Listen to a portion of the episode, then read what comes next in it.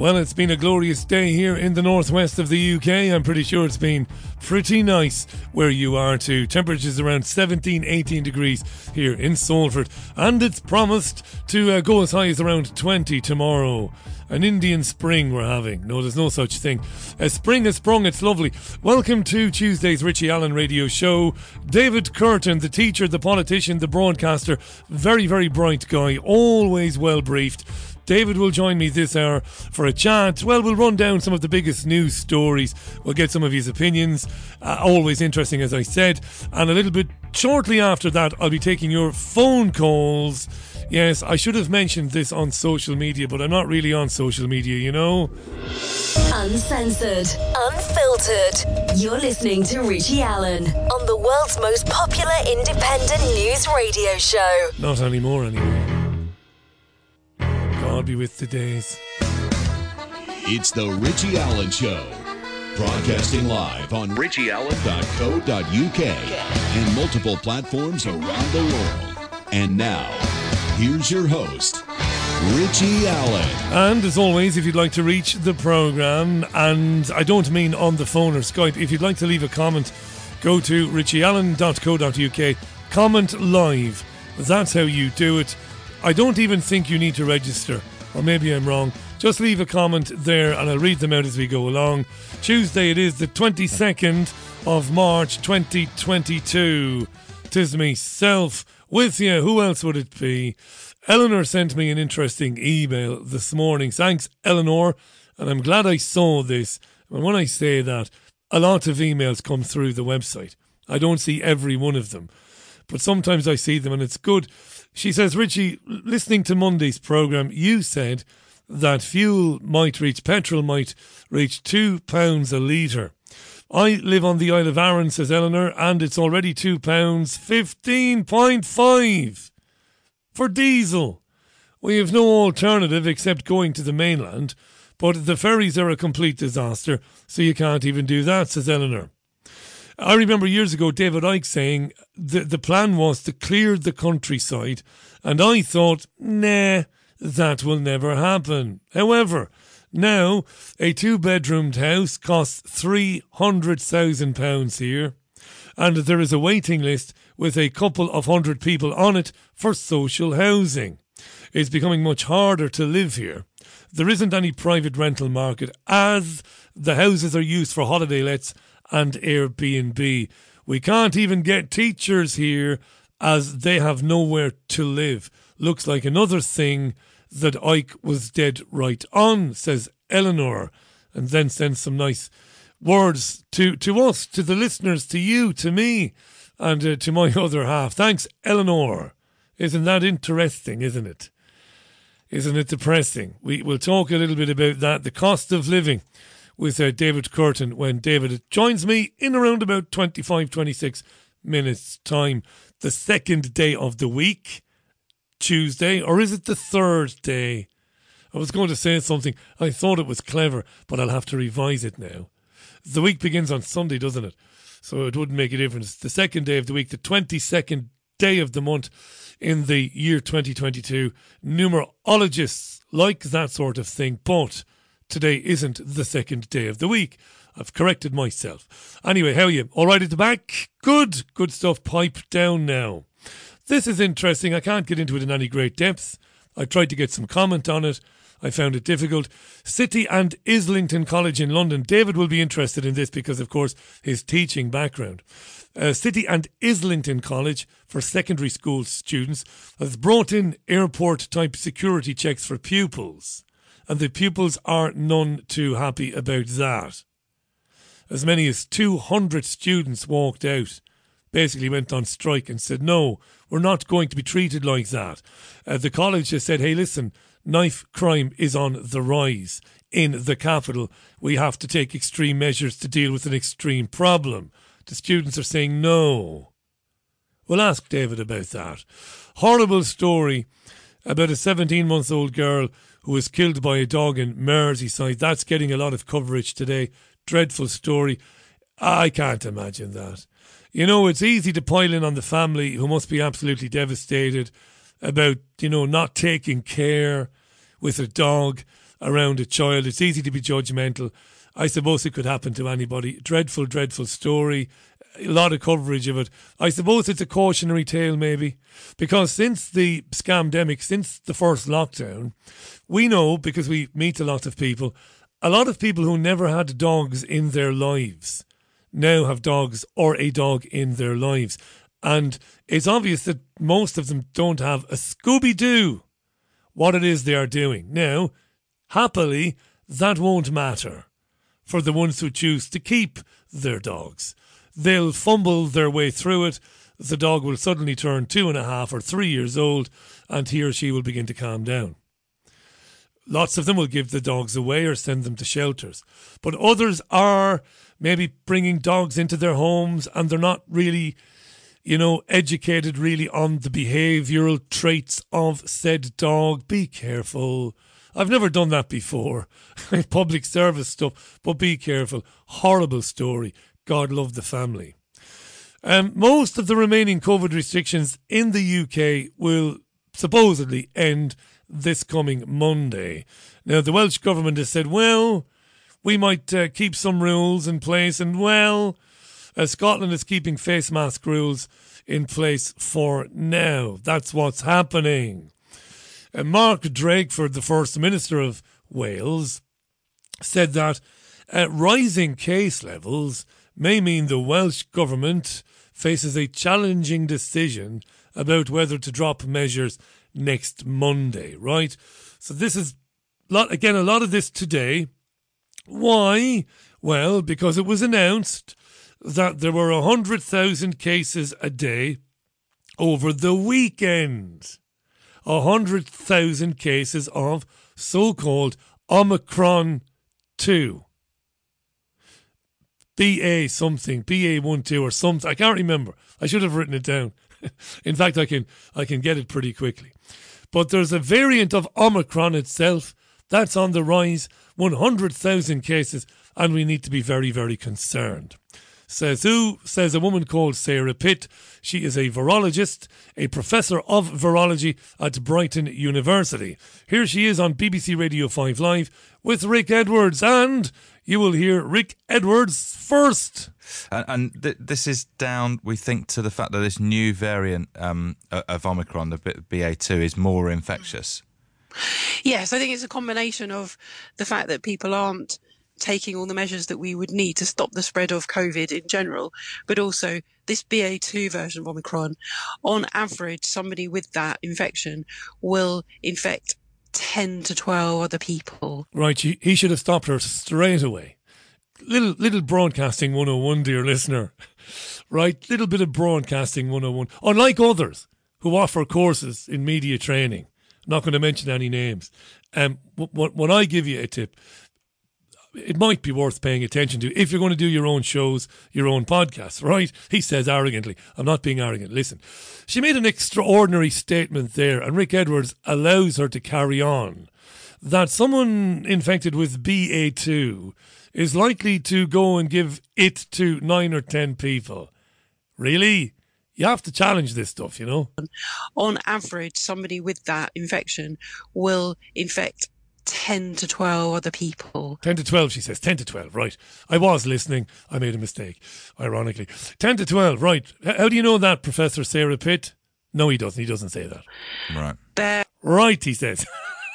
bear that in mind, compare that with the original Wuhan strain, where that number was two to three. And that was pretty bad, wasn't it? Mm. As, as we saw it happen in March. When these people tell lies, I have noticed and I have asked a behavioral psychologist this question. A behavioral psychologist, someone I've known for many years, but who cannot come on this program. For not not because they'd be ashamed to be on the program with me, but they can't come on. This is common when lying through their teeth.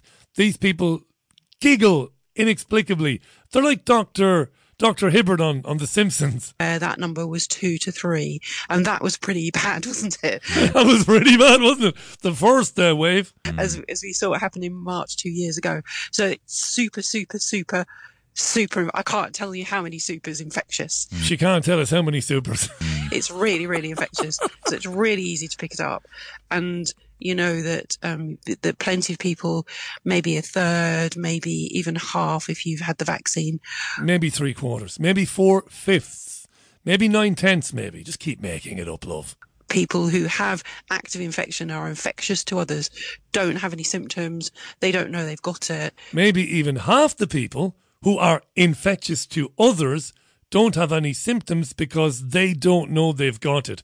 They are walking, talking, spitting, kissing, farting, shitting, eating, drinking biological bomb, and they are unaware of it. But because we are um, not taking as much care as we have been doing, the opportunities for the virus to spread around are there. And what we're also seeing is the numbers are increasing in the older age groups, the over 75s. He has no intention, this guy, Rick Edwards, who did children's television and then did young adult television. He's not a journalist. Of course he isn't. None of them are. This goon, this, this goon, Rick Edwards, who took over from Nicky Campbell, I thought it couldn't get any worse than Nicky Campbell. But this absolute muppet they put in instead of Campbell, as Campbell has been moved to another slot, just refuses to interject. I mean, is he being paid by the word? Obviously not. And those are the ones who would have had their booster dose perhaps back in November, hmm. and that effect is starting to wear, hmm. wear off. Hmm. And if they're go- going out and about, they're bumping into the virus more because more people have got the virus, fewer people are Just laugh again. Just burst out laughing when you are lying through your teeth. They're bumping into the virus more. if they're going out and about, they're bumping into the virus more because more people have got the virus, fewer people are taking precautions. because more more people have got the virus. How serious is this new BA2 infection again, doctor? so it's super, super, super, super. Super? I can't tell you how many supers. I just can't fucking tell you how many supers. I just can't tell you. I Most people. can't tell you how many supers it is. so it's super, super, super, super. I can't tell you how many supers infectious. Hmm. It's really, really infectious.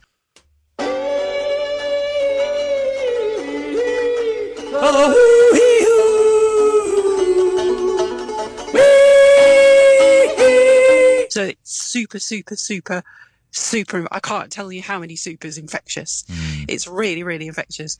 Well, if you say so, Sarah. Dr. Sarah Pitt there. What does Rick say? Most people, though, the good news is, aren't really getting that sick, are they? Just reporting a, a, a bad cold. So, do we need to worry? Um, the number of people who are going in hospital is going up quite considerably. People are still dying from it. And one of the things which is really important to remember is the reason most people are experiencing, um, as you say, bad cold type symptoms. And some people I know, normal healthy adults who've had three doses of vaccine, have been pretty ill. It's not really like a head cold, but nevertheless, Hmm, some people who have had three doses of the vaccine have been really ill. no, normal healthy adults who've had three doses of the vaccine have been pretty ill. So they've had three doses of the vaccine and they've been really ill. I wonder, do they regret having three doses of the vaccine? We'll come back to that. it's not really like a head cold, but nevertheless, you know, it's not bad enough to get you into hospital. The reason for that Do you hear the dickhead in the background? Hmm. Hmm. is because the vaccine He gets paid by the hmm. That's another 50 quid in the account. Changes the way the virus behaves inside your body. Ah, the reason why you don't get sick is because the vaccine changes the way the virus behaves in your body. Bullshit. Anyway. You've, and if you're not sure about that, the only thing you've got to do is look at what's happening in Hong Kong at the moment. And she goes on to say that in Hong Kong, well, they don't have many vaccines there. They haven't had much of a vaccine uptake, and that's why they're overwhelmed with the virus. But I don't believe that.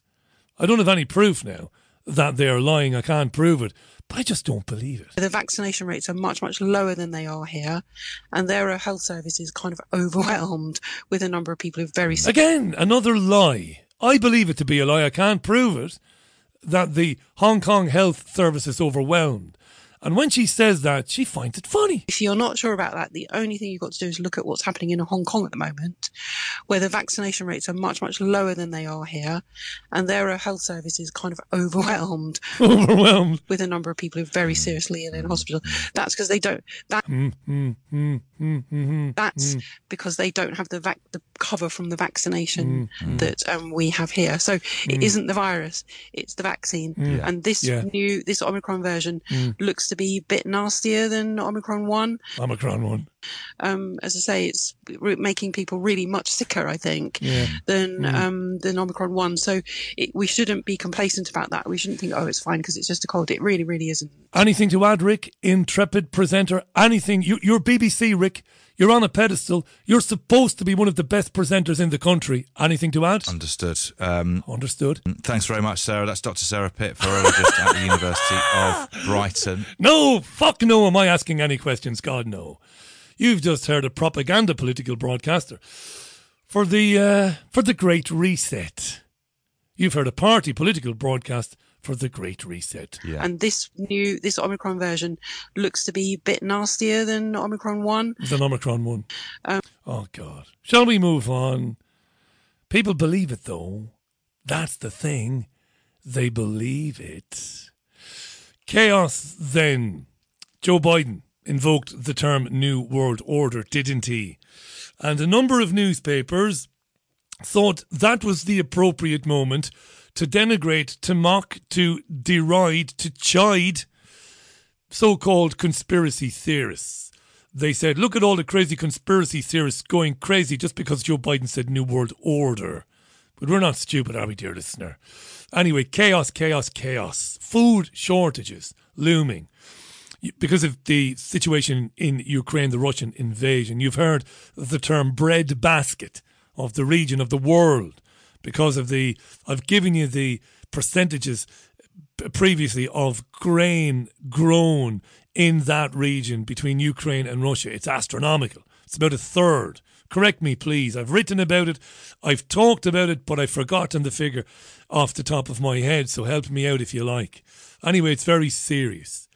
And this protracted conflict, which is seemingly in a bit of a stalemate, and I'll talk about that in a moment, is leading to fears the United Nations, I know, take with a lar- large pinch of salt anything said by the United Nations. I, I hear you, but they're talking about catastrophe for global food supplies if things continue down the same path. Listen to Sky News business presenter Ian King today. He, I think, accurately sums up what might be coming if things don't change. This is probably more fundamental for some of the poorer nations on earth. Now, uh, the price of wheat shot up immediately after the invasion. It was trading prior to the invasion at around $8.80 a bushel. A bushel provides enough flour to produce 71 pound white loaves of bread, 91 pound wholemeal loaves of bread. But it shot up on by March the 8th to as much as $13 a bushel. So a big, big increase. It's currently settled down a bit, but right now it's still trading at around $11.25 a bushel. So that is uh, getting on for a 25% increase on where it was prior to the war. Now, the reason for that is that Ukraine and Russia, prior to the war, accounted for around 30% of global wheat production. Now, the problem is, as you said there, a lot of it is not getting out of Ukraine right now. According to the Reuters news agency, there are around 100 foreign registered vessels trapped in Black Sea ports right now that can't get out of the country because of a blockade by Russian warships. And that potentially means that some $6 billion worth of grain, around 20 million tonnes, is not going to be able to reach its destination. Now, to put that figure into context, Ukraine's total grain exports last year were worth some $27 billion. So this is a big, big slug of uh, wheat exports. Now, you asked about uh, what it means for supermarket prices here. Well, it will considerably uh, send them higher. But the bigger danger, I think, is what it's going to mean for poorer parts of the world. There are a lot of countries around the world that depend very heavily on Ukraine for their wheat imports, particularly the likes of Turkey, Indonesia, and a lot of countries in Africa. There are 18 African countries that get more than half of their wheat from Ukraine. These are the places that are likely to find shortages hitting them in fairly short order. It's a big problem in particular for Islamic countries because uh, the Ramadan uh, is only uh, 10 days away. Bread consumption during Ramadan rises by some 63%. Now, we heard this morning from the Iraqi government that they're down to less than three months' worth of uh, wheat stockpiling. In Egypt, the world's biggest importer of wheat, they're down to four months' worth. So they're going to try and have to source that grain from somewhere else. It's going to be very, very difficult for them to do so when prices are this high. Now, uh, some producers, the likes of Australia and Canada, they're shipping out more. But uh, in Canada's case in particular, they've been hit by a drought. So they don't necessarily have the extra grain to export. Yeah, the timing of the Canadian drought, if you were a conspiracy theorist, the war is stalled Allegedly. Why? Why hasn't Russia advanced? Listen, I have unequivocally condemned the war. I've used that term somewhere else today, haven't I? Tucker Carlson, yeah. Um, and any war. Russia is wrong. Morally, Russia might be right in terms of NATO advancement, historical grievances with the West and the United States, with uh, with the UK, with France. Yes, of course. Nuance, I understand. But to roll into a country and to start killing people indiscriminately, which Russia has done, even if it tries not to, and, uh, you know, the Russian generals, the ones we have heard from, because the the legacy media is doing what it does. It is not deliberately not interviewing Russian military people, either retired or currently serving. Now you might say, "Oh, Richie, when, when would that have ever happened?" It has happened. It happened during the Iraq War, if you want to call it that. It happened during the Libyan no-fly zone war, if you want to call it that. It even happened during the Syrian crisis. It's not unheard of, and I know that Russian military people, retired and currently serving, would be standing by to speak to the BBC or Sky News to to answer charges of genocide and to answer charges that the Russian military has targeted children and all of these other claims made against the Russian army. I don't know what the Russian army has and hasn't done specifically. You know, I don't, to, to the minute detail, I don't know. But I know that it's fired on cities inside Ukraine and people have died. That's an abomination. But what's really going on? If I leave my own personal opinion out of it, my emotion out of it, and be absolutely outside of it, step outside of it and look in, why hasn't Russia advanced? Is it incapable? Is it more than capable? Is there something else going on? Was the intention to take Kiev from the beginning, or was there never any intention of taking the capital Kiev. Was the chaos that Ian King, who's a good business presenter, even though he works for Sky, was that chaos, the oil, gas, food crisis, was that the desired outcome here? For example, if, if you're someone who believes that the Great Reset agenda is a real thing and that its purpose is to plunge the population of the world into poverty, to reset the world and the way people live, well, then it makes sense that the Russian army is not doing anything or not going as far as it could do. And I'm glad it isn't because I don't like the idea of people being blown to pieces because that's what we are the pro- proletariat, cannon fodder. We always have been since Moses was in short trousers. I don't like this, regardless of who's got the moral high ground historically and the Russians might have historically. So, is the agenda to push people into poverty? Is that ultimately what's going on in Ukraine? Is it all about chaos? Advancing that great reset agenda. Create a massive upheaval of people. Ian King said there, this is going to be devastating for Africa, Turkey, parts of Eastern Europe, parts of um, the Middle East. Well, it stands to reason that out of that might come a massive upheaval of people moving across the world to find some place to live where they can eat and be heated and have a job. Is that what's going on here? Let me know. Who's calling the shots in Russia? Why not finish it now and be done with it? Why the seeming. Why does it look like somebody has pressed the pause button? What are they waiting for? You tell me, richieallen.co.uk. We can talk about this in the second hour of the programme. It's 0161 818 2018, 0161 818 2018. The Skype line is chat with Richie. That's all one word, chat with Richie. Tell me if I'm talking through my sphincter, as is often the case. Who's calling the shots? Is Putin in on it? Is he in on it under duress? Is it crazy to think that a tiny group of people could control geopolitical events like this? Is it madness, tantamount to madness, to think as I am thinking? What say you? We'll talk about this in the second hour. Before we do that, though, the teacher, the politician, the broadcaster, all round good guy, David Kurten, will be with me in a few minutes' time. I love speaking with him. We'll talk a little bit about that. We'll talk about uh, the cost of living crisis. We'll we'll get his thoughts on Nazanin Zaghari Ratcliffe. That made me laugh today. Did it make you laugh?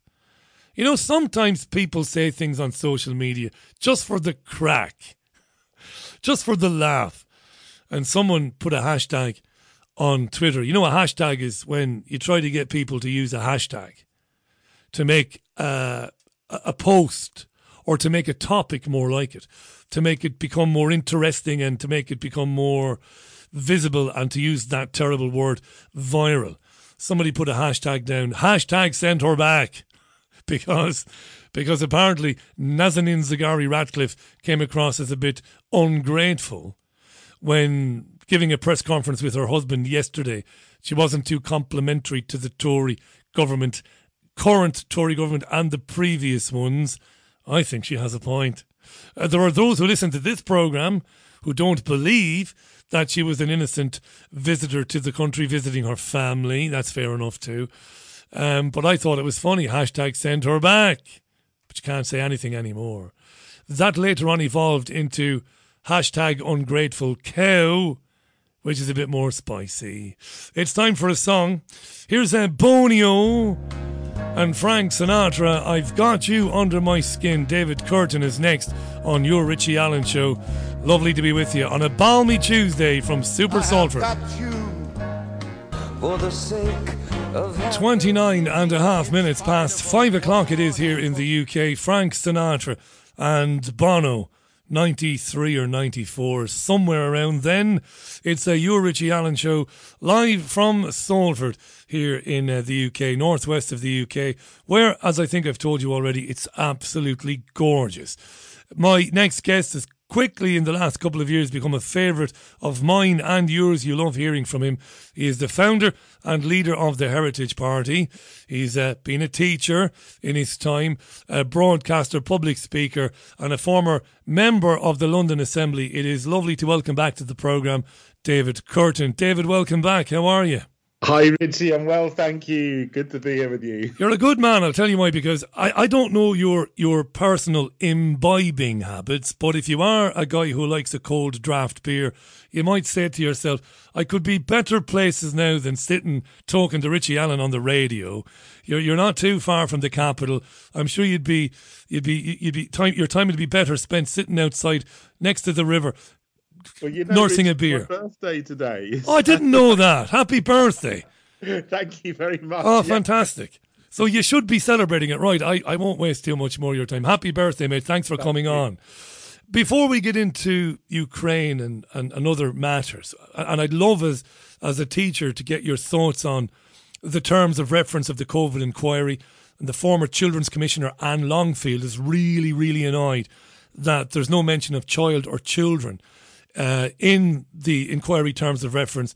That's very important. We'll, we'll come to all of that. But I've got to ask you we're hearing quite a bit of noise in the last couple of days about the COVID BA variant and 100,000 cases and hospitalizations rising. Should we be concerned? No, I don't think we should be concerned. I mean, this is another virus. It's another variation of a virus, which happens naturally. As we know, we've gone through all of history with variations of viruses. They come and they go. They they rise up to a peak and they go down again. But you know, of course, they're trying to talk up the number of cases again, which is based on the PCR test, which is flawed. You know, we can go over the same arguments again yeah. um, because you know it's we know Kerry Mullins, the uh, inventor of the PCR test, said they should not be used for diagnosis. Uh, the lateral flow tests are pretty useless as well. I mean, you know, British teenagers have shown that they can give a positive result with lemon juice or Coca Cola. Yeah. So, you know, they're not going to be sort of so specific that they're just going to diagnose for this particular specific variant of SARS CoV 2. And that's so, what I meant. That's what I meant. Neither you nor I nor our listeners are remotely concerned about the variant. What I meant was, and I know you understood what I meant, is should we be concerned at what they might try to do with this? Yeah, I you know, I I think I'm less concerned about that now because there's been such a pushback, uh, you know, with Omicron, and now we've seen with the whole Partygate scandal that came out just at the right time. It was like you know amazing um, that this came out just before they wanted to go into a fourth lockdown. We know that the people who are setting all of these restrictions and rules that they they want to are not concerned in the light of the slightest themselves. I mean, so they were out partying they were mingling together without social distancing and without masks in the height of lockdown when they were trying to make everybody else afraid of something. So I think there's much more awareness of that now. And I think there's many, many more people who would just say to them, look, ah, stuff it. I've had it with this. Um, you know, we've seen through your hypocrisy. And, you know, a lot of normies uh, have, have, woken up to this. I mean, not fully woken up, but they understand that um, the fear mongering that's gone on. So I'm less worried about that now. But you know what what they've done instead, of course, is they've known this, and so they've started a war. You know, this is a war that's been sort of. Um, you know manufactured in a way that, that's been cultivated by the people in the, the global elites. You know they've got a lot of these things uh, potential conflicts around the world which they can spark and stoke and this one's been sparked just at the wrong time because we could have just got back to normal but then you know this is the next thing down the line to try to keep on with the uh, fear and the great reset and the control uh, which has been going on for for decades. We'll come back to that in a minute because we're going to talk about that. But isn't it amazing? I'm a bit suspicious about the timing of an article in the Telegraph. You probably saw this. In Saturday's Telegraph, there was an astonishing article, very important article, uh, basically about, a, about an Oxford University study, which reveals that from the beginning, the whole thing has been a scam. And by the whole thing, I mean the death numbers. Here's the headline from Sarah Knapton, her article on Saturday. COVID deaths impossible to calculate as authorities used 14 different ways to record them. The number of people who have died from COVID in Britain during the pandemic is impossible to determine because of the inconsistent definitions of what is meant by a coronavirus death. And that article goes on to quote Oxford University, saying, making some incredible claims. You know, uh, among them that the, the, the official number, somewhere around 160,000 now or more, could be greatly, greatly, maybe 10 times exaggerated. And I'm suspicious this came out on Saturday in the Telegraph yeah. on Saturday, and nobody on on UK television or radio yesterday gave a mention to this Oxford study this is the time where they bury bad news or they bury stories which they don't want to get picked up very much. I mean, the Friday evening is another good time because everyone's gone home and they're going out uh, having a drink and they're not worried about what's in the, the media cycle again. So yeah, it's um, uh, but again, the story is things that people have been saying at the time over the last two years, but accused of being a conspiracy theorist or a, a granny killer or something if they actually mention this. But had actually looked into the statistics and and the way that they were calculated. But it was very obvious because uh, you know some of the doctors were not actually doing. Um, you know, it says they they were recording the deaths after a video. After a video, yes. Which is how can you give an accurate um, assessment of the cause of death over video? You can't. And you know, most of the people who died of, of coronavirus had COVID on their death certificates were not given a post mortem. I mean, you'd think if there was a pandemic and people wanted to know exactly what was going on, you'd post mortem everybody but they did the exact opposite of that. Nobody got a post mortem, so nobody actually got a proper assessment by a coroner of what the cause of death was. That's right. Let's um, close the book on the Understatement of the Year award for 2022. Let me read you Professor Carl Heneghan's response. Uh, quote, this requires further investigation, end quote. That's understatement of the year 2022. Give him the, the statue I mean, at the very least, this should. I look. I, I, am sometimes prone to exaggeration. I'll be the first to admit that. But this should bring down governments. This stuff. Well, should do, shouldn't it? And they should. They should put a lot of government people in jail too, and all the people behind the scenes that are making the decisions behind the government, and all the media people who are pushing the narrative, and some of the um, police officers who, who were enforcing the tyrannical rules which are put in place on the back of this. There should be a massive Nuremberg style trial for, for those people, but especially the top people who are pushing this. I mean, we really need some justice on this. David Kurten is our guest. David, you mentioned, you know, the the the elite, whatever it looks like, it looks like whoever it is, whatever the organisations are that are pushing the world into this down down this dystopian road. Mm. I see the same thing as you do. And you said, you know, that this war comes along, it's perfect timing. I mentioned earlier on, you won't have heard this, but I was talking about the crises that come out of this war and how they will kind of expedite poverty everywhere around the world. And, you know, if you wanted to stretch your imagination a little bit, you could say, well, that's exactly what these elites want. They want, you know, mass poverty everywhere because the control of people becomes more easy. That that being said, I think, and I think you probably agree, it's genuine. Russian tanks rolled into Ukraine and began shelling cities, and people have died, and I find that absolutely abhorrent. But if I leave my personal opinion out of it, I'm flabbergasted at the you know the last few days, even the last week, where it seems to be kind of suspended it seems to almost be just you, you know, some, somebody pressed the pause button as if right, all this chaos is happening now. Uh, with the food, with the gas, with the oil, with the energy, the cost of living. Let's just kind of p- press the pause button on the military maneuvers. Uh, and I don't get that. Am I wrong? Am I completely off on a tangent here? Is there some merit to what I'm saying? It doesn't feel right to me. How do you see it? Uh, I mean, first of all, I'd say I wouldn't believe anything I hear in the Western mainstream media who talk this up, and you know, their narrative is Putin is bad, Zelensky is good. I mean, there's far, far more to it than that. I mean, you, you got to look at the the other side and try to understand what they're doing. And he does have a rationale um, to try to protect the ethnic Russians in the Donbass area in eastern Ukraine. Um, but you know, I'm looking at a lot of people on the ground who are outside of Western mainstream media and Russian media, giving sort of independent accounts. And um, uh, clearly the Russian side is is winning. They're they're far superior in in sort of the, the size of their army and their military technology, but they don't seem to want to hurt the Ukrainians as much, you know, they're trying to avoid civilian casualties as much as possible, although there are civilian casualties, but their target mainly has been the Ukrainian military. And what you're not getting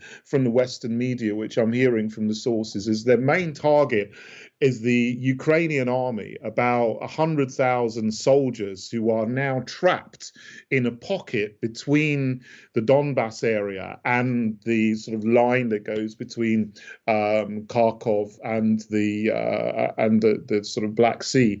Um, they've got them all trapped there, and they're tightening the noose around them. But you know, that's there's no journalist in there to give uh, you know an, independent account of what's going on. But that's just what I hear is that the strategy um, that is happening. So while we may not see any sort of movement, major movement in sort of the, the columns of Russian tanks and so on, uh, where the Western journalists are around Kiev and around Lvov in the West, there's lots happening in the East that we don't see.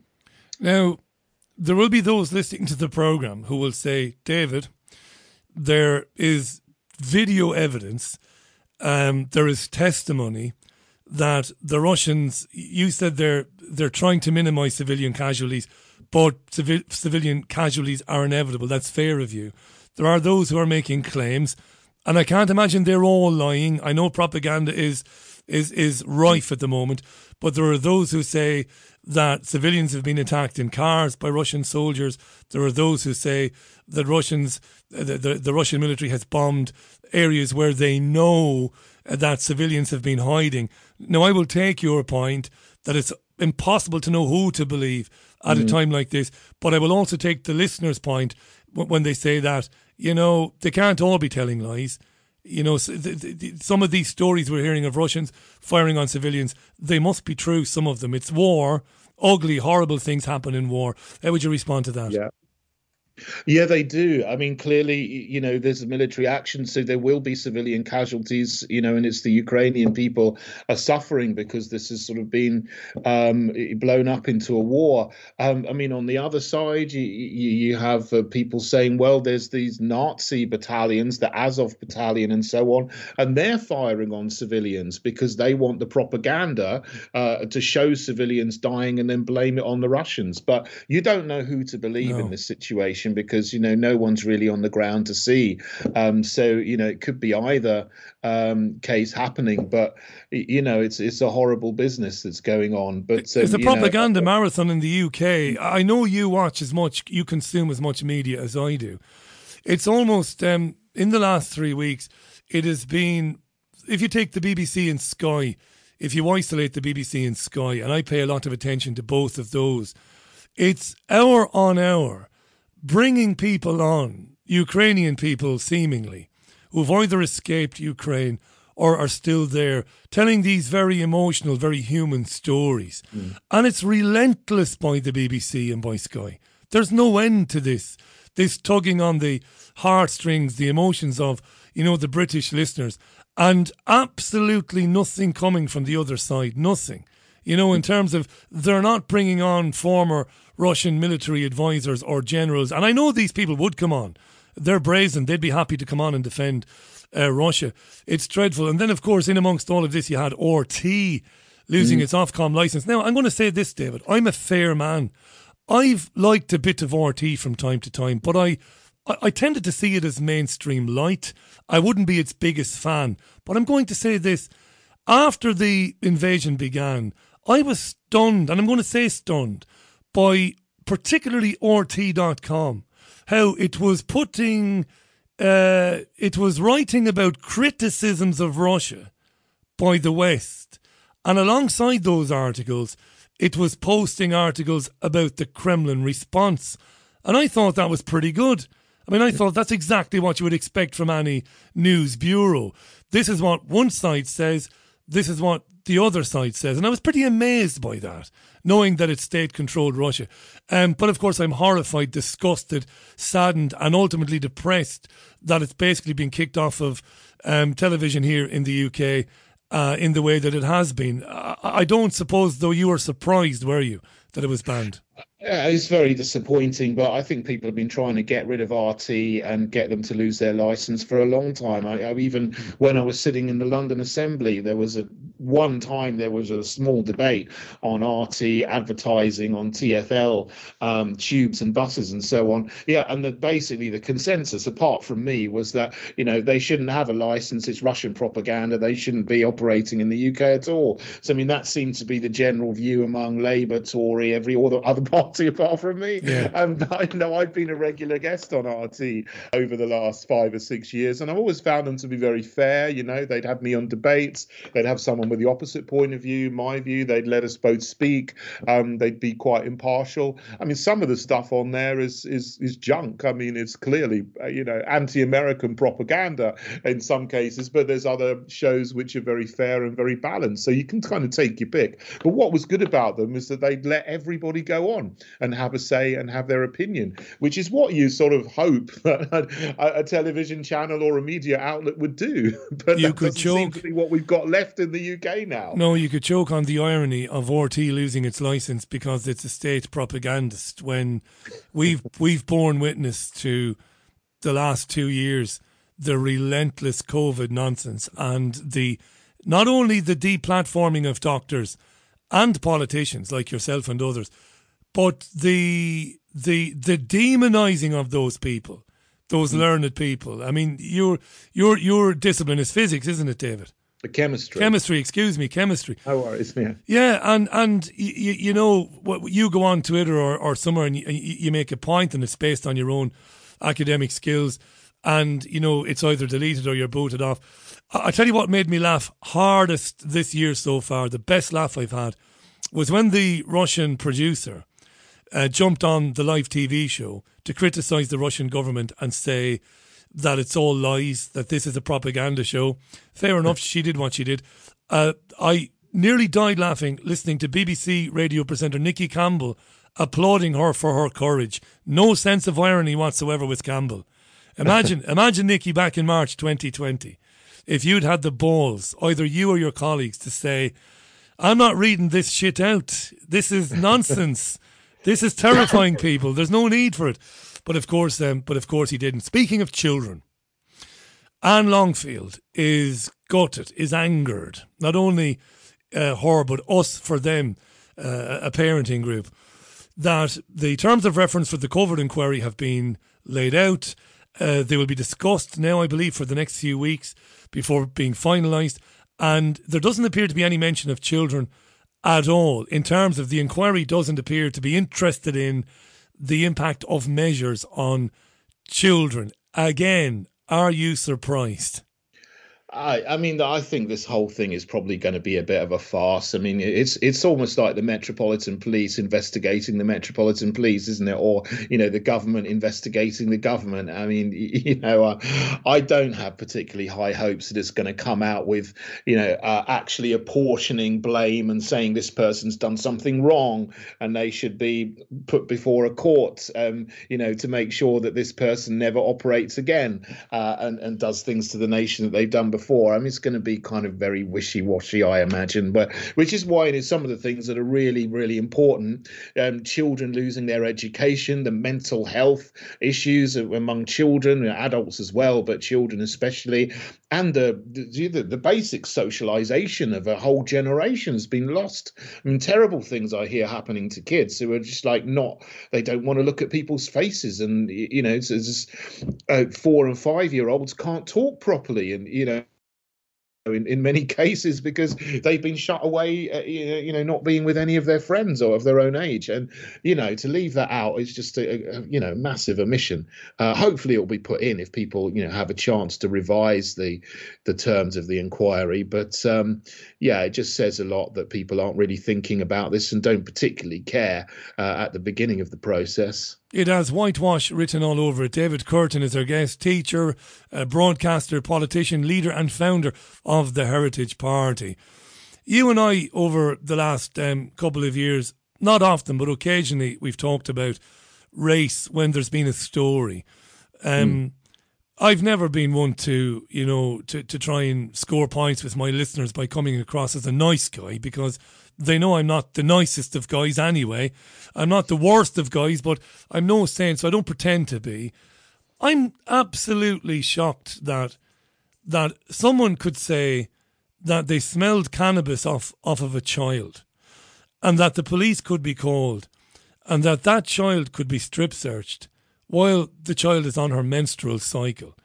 Mm. Now, how does something like that happen in 2022? That is monstrous. How could a police officer find themselves or himself or herself in the situation where they are demeaning and degrading a girl who obviously hasn't been named in such a way? It's despicable. Uh, it's deplorable. It's humiliation. And you know, this is just one of a number of cases I've heard of people being strip searched by the police for no good reason at all. I mean, this is particularly heinous because it's a it's a girl. She's 15 years old. You know, there, there was an accusation, but there's no evidence for that. You know, anyone could make a, an accusation against anybody if they don't like them and to get them into trouble with the police.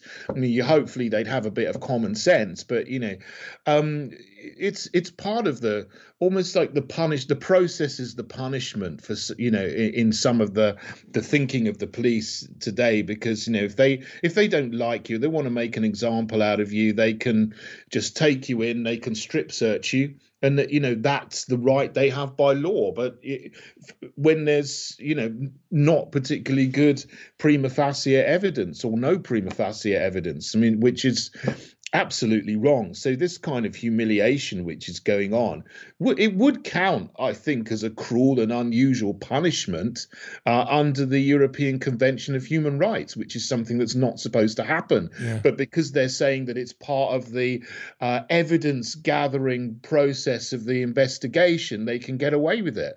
But uh, I mean, there's there's a number of cases where they've been taken to court for this kind of thing. They've been sued and they've lost their cases. So um, I mean, this is this is absolutely awful. And you know. Um, you know, we shouldn't comment on live cases, but you know, no. I, you think I know everyone would understand, you know, where where my sympathies lie with this um, this terrible thing. No doubt. Again, as a teacher, um, could it be motivated by racism? I mean, you've always been very, mm. you know, as long as I've been watching you and listening to you, you've always been, I think, very cerebral, and I, I use the term cerebral in a really, in a really, you know, good way when it mm. comes mm. to speaking about these things, not jumping in there and assuming that it's always down to prejudice, but, but maybe it is this time. Maybe it is. Maybe there are people wearing uniform and they see black boys and black girls, and they think they think less of them maybe.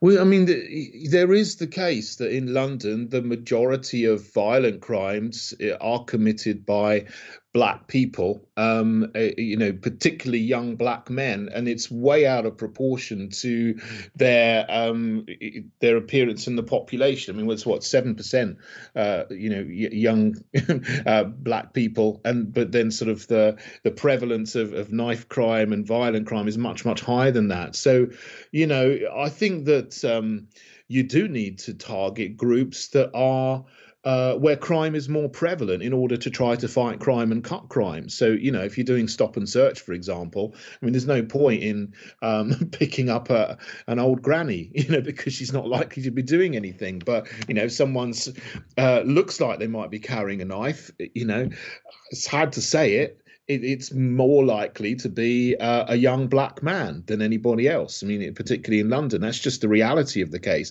Here is a is a schoolgirl. She's black. She's 15 years old. Uh, in this case, I don't know if it was a, you know a racist incident by the police. I I don't know. I doubt it. Um, that would have to be proven. But uh, you know, I mean. I don't know why they they even thought they were going to do this, um, you know, to this this girl. Um, you know, the mind boggles what on earth they were thinking about. As a as an educated, bright, articulate, and very well briefed black gentleman, maybe in the future we'll try and spend a bit of time on that subject. Why are young black men in London, you know, more likely to be caught up in violence and stuff like that? What are the reasons? Around it. People try to make it very simplistic, I think, at times. They talk about lack of opportunity, they talk about poverty, and that might very well be true. You know, as, as a lefty, which I am, you know, uh, th- that's what I would be inclined to jump to, you know, that opportunities are not there, that there are issues. Um, but your take on that, that's something, you know, with your permission, we might explore in the future. We could make a good program and get some good people on to uh, to talk about it. Finally, yeah. today on this the day of your birthday, uh, March twenty second, David Kurten's birthday today. By the way, uh, happy birthday again, my friend. Um, are we losing our sense of humour here in the UK? I thought the hashtag trending today on Twitter, "Send her back," was was very funny about uh, Nazanin Zaghari Ratcliffe. Uh, I can't imagine she's had a good time of it in the last six years. She, she comes across as a lovely lady. She's an attractive, bright lady. Her husband, I think, has done an amazing job uh, mm. keeping her case in the media the last few years. Um, I'm not convinced that she was doing any spying at all. I'm not convinced of it. Others are. Um, and, you know, thank God she's back and all the best to her. But what's happened to her sense of humour? Send her back is funny. But um, we get the pile ins again, the accusations of misogyny, of hatred, oh. and all this crap. Oh, Where's the sense of humour gone? this is ridiculous, isn't it? If you make a little bit of a joke about someone yeah. a woman, it, it, instantly it comes out, oh, misogynist. Absolutely ridiculous. I mean, you know, you've got to have a bit of a laugh about things. I mean, but I was shocked with this woman. I thought, I've, I've really hoped that she would come back. You know, it was terrible her being stuck in a, an Iranian yeah. prison. She comes back and she looks like, you know, she's um, just walked out of uh, Harrods and uh, and she's with all the Labour Party people and she seems to be, you know, um, having a go at the British government. Yeah, I don't support Johnson and that lot at no, all. I know you don't, they yeah. have tried to, to bring her back, uh, and it's a bit of a shocker that she's having to go at them rather than the Iranian regime that stuck her in a bit of a prison uh, for. That's for very. Years. That's that's an interesting observation, and it's it's one that's well made, I think, because. I did notice that she was asked a couple of times about how her captors treated her. I think one journalist asked, you know, did anybody lend you a hand there? And she flatly refused to answer any of those questions. Now, that could well be because she signed a deal with, with a newspaper or with a publisher to, uh, you know, to, to tell her story. Fair enough. But yeah, look, I understand that. I understand that if, if you're a Conservative Party supporter, you might be a bit miffed that she doesn't sound as gracious as maybe as maybe she might do. But um, but I thought the hashtag was hilarious. Send her back. Yeah. It, it got, it got, listen, um, happy birthday. Will you have something? You know, with, with, a bit of strength to it. Will you have something later on? Will you have a beer? I, I think I might have something a bit stronger than beer. Good man. Good man. You know the only when when I lived in London, um, near near Wembley Stadium, you will probably be aware in Brent there are a lot of uh, Windrush people around there, mm. and um, there was a group of gentlemen, lovely gentlemen, who used to play dominoes at the only half decent pub in, in Wembley. I think it's called the Moon or Moon Under the Water or something like that. Anyhow, and uh, they loved their Guinness. Uh, but I used to get great crack out of them because, um, like a lot of Caribbean gentlemen, they they ruin Guinness by putting black currant in the top, David. Oh, God. They, oh dear. I could never understand it. It's like sacrilege and they were like telling me to piss off and mind my own business. But uh, yeah, so you're, you're not going to have a beer. You're going to have something a bit stronger. Uh, thanks uh, again for your time today. If I'd have known it was your birthday, I wouldn't have um, bothered you today. But thanks so much, mate, for, for coming back on. The Heritage Party founder and leader, uh, teacher, broadcaster, and a terrific public speaker. It is David Kurten. Thanks, David. Have a great night. Thanks, Richie. Cheers. Bye. And bye for now. Uh, top man, David Kurten. There. The time is a minute to the top of the hour. Now, in a couple of minutes' time, I will be taking your telephone and Skype calls. That's if you want to call me. You mightn't want to call me, but if you do. It's your call. Skype. Chat with Richie. Or call 0161 818 2018. If you're calling from overseas, it's plus 44 161 818 2018. Talk to Richie now. I don't know what point I was making to David there about the, uh, the Caribbean gentleman. It's not like every black gentleman or gentlewoman will put uh, black currant in Guinness, but they do. It is a it is a Caribbean thing because I remember when we were we were in Spain. We were in Spain for some years, and as you know, the the often mentioned El Frago ran a bar, and uh, from time to time we we would get some lads in there. Uh, with um, with uh, Caribbean accents, let's say Jamaica, Barbados, and they love the Guinness with a little drop of black currant in the top of it. You can't be doing that. 01618182018. 016, Marshall, I'll do this again. It's. It's your call. Skype. Chat with Richie. Or call 0161 818 2018. If you're calling from overseas, it's plus 44 161 818 2018. Talk to Richie now. Now, if we get a volume of calls, and we might do, I am going to move them along. Let's talk Ukraine, maybe. Let's talk Nazanin and Zaghari Ratcliffe. Let's talk Guinness poisoned by by what did we call them? cordials, yeah, or whatever. I don't mind. Give me a shout. You have the numbers, you have the Skype line. Chat with Richie. Let's chat. Let's chat. It's Tuesday's program, March 22nd, 2022. This is ELO and Showdown. There is a wonderful sequence in the film Kingpin when Roy Munson is facing off against Ernie McCracken. That's Big Ern, Ernie McCracken, in the final of the Big Nevada, I don't know, bowling, 10, 10 pin bowling tournament. It's brilliant. Uh, taking your calls this hour. I gave you no notice whatsoever. I normally mention this much earlier in the day, but it's 0161 818 2018 if you're calling inside the UK, plus 44161 818 2018. Uh, but Skype the program at chat with Richie, R I C H I E, all one word. Uh, that's chat with Richie. You can talk about anything. I'm sure you have your thoughts on Ukraine. You might want to talk about the cost of living crisis, the Great Reset. I understand that a number of pretty well known talk radio presenters in the UK today on different channels were laughing at or mocking the notion that Klaus Schwab, he of the Great Reset, Mr. Schwab, um, is anything other than a little old man who just runs a club. A lot of, lot of taking down of people who, who want to talk about the Great Reset in the World Economic Forum. Anyway, uh, straight to the mobile phones. Caller, welcome to the program. Who am I speaking with? Oh, hi, Richie. Good evening, sir. Can you? Yeah, I can hear you loud and clear. Who am I speaking with? Um, I'm Pete from uh, Bexhill, sleepy old Bexhill in East Sussex. In East Sussex. You're very welcome, Pete. Welcome to the program, Um, pal. What would you like to say? I, I'm an old git. I'm 72, and I've known what's been going on for a long, long time. How long? Take us back. Um, since about the 80s, when uh, I was in Holland and the riots were going on there, and then you see the Americans come in and taking control.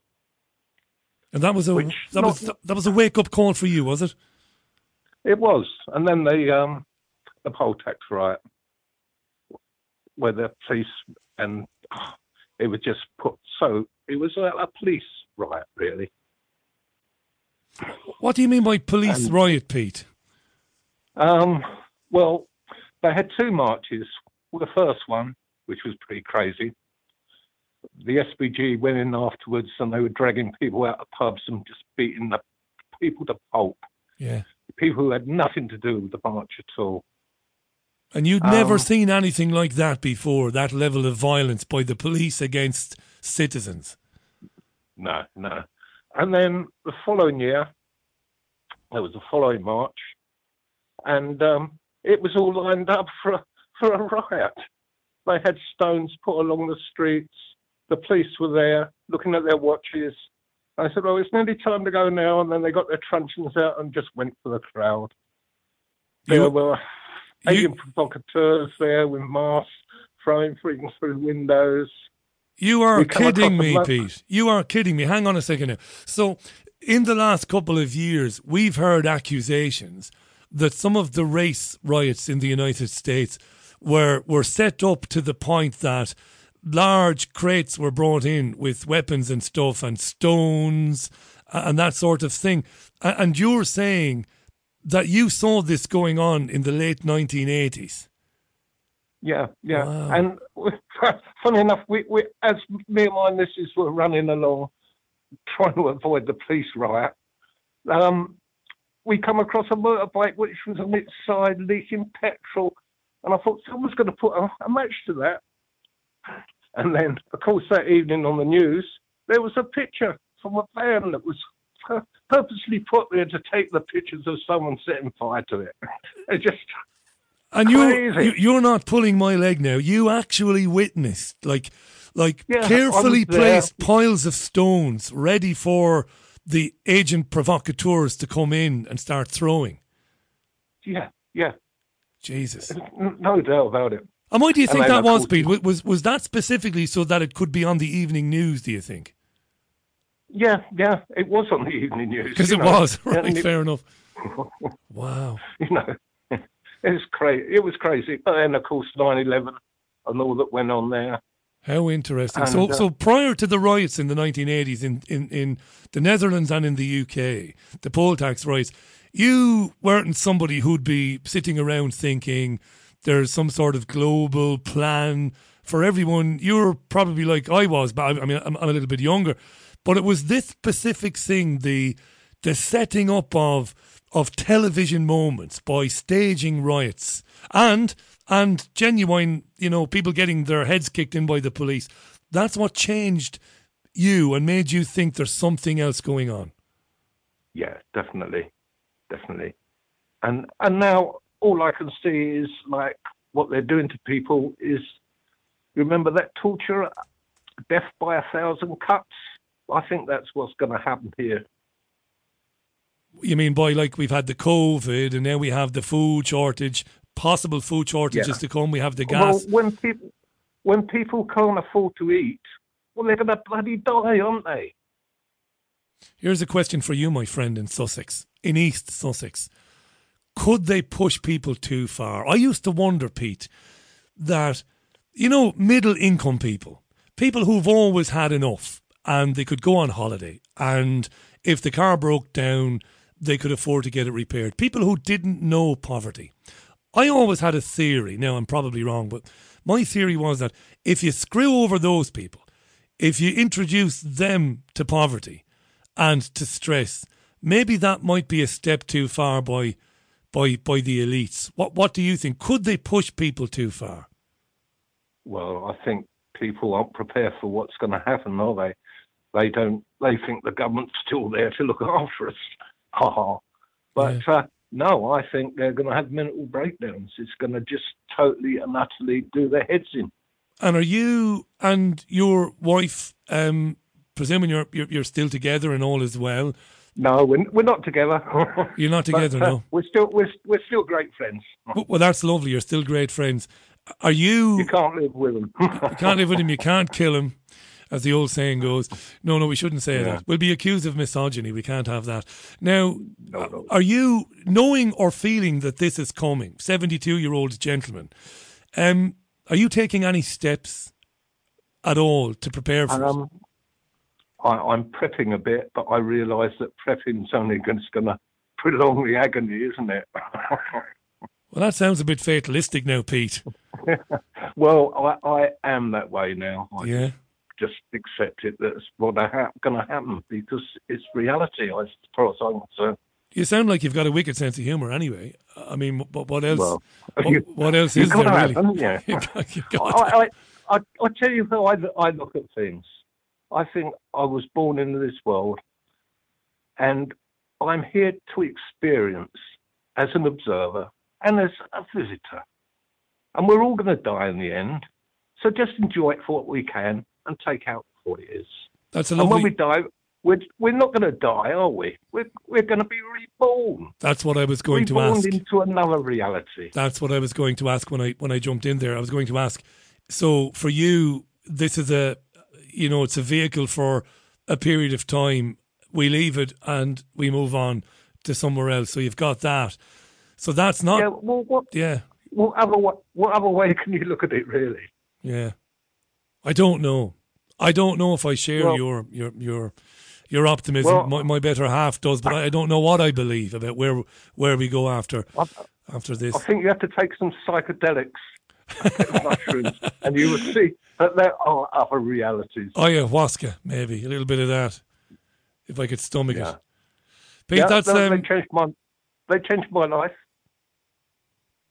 when when was this? Was this post nineteen eighties? Now, the psychedelics. No, this was um. Oh, that's a strange story, but being with my son, he's picking the mushrooms. We go into the woods Marvelous. and we we find this different world completely. Now, tell me this. And So, so your ex- experience of the, the, the so-called magic mushrooms, this this even predates the eighties. um, about the same time, really. Well, you see, maybe they weren't stones on the ground you saw. Maybe they were daisies. No, Maybe no, I'm no, taking the piss. I'm taking the piss. that was a stupid. That was the obvious gag to make. No, no, I don't. I don't mean that. It was the obvious gag.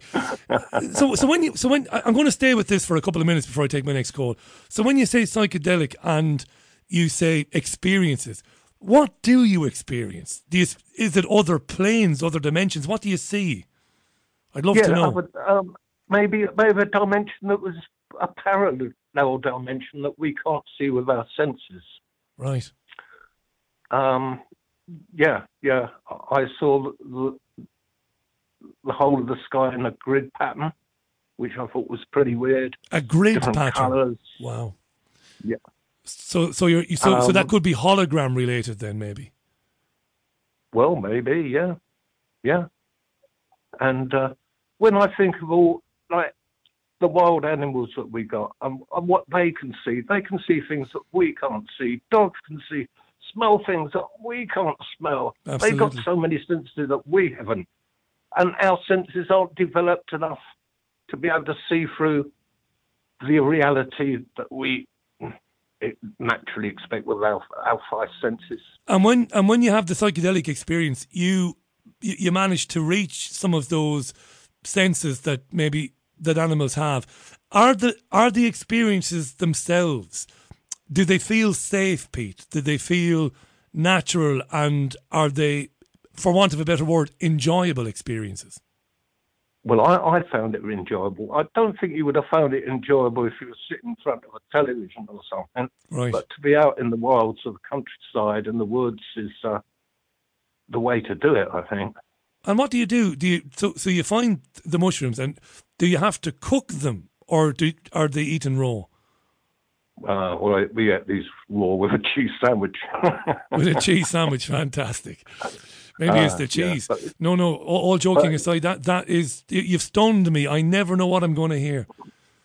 Uh, um, but you, you do have a good puke afterwards, and that's to sort of uh, get rid of all the toxins in your body, and then your body go, comes pretty strange, feels strange all over your skin, like well, you've just talked me and out of it, Pete, because I'm a massive coward. Me. So once you mentioned the puking and the feeling a bit, this, I'm not having it, Pete. So I, I'll probably never have the experience unless somebody can guarantee I won't puke.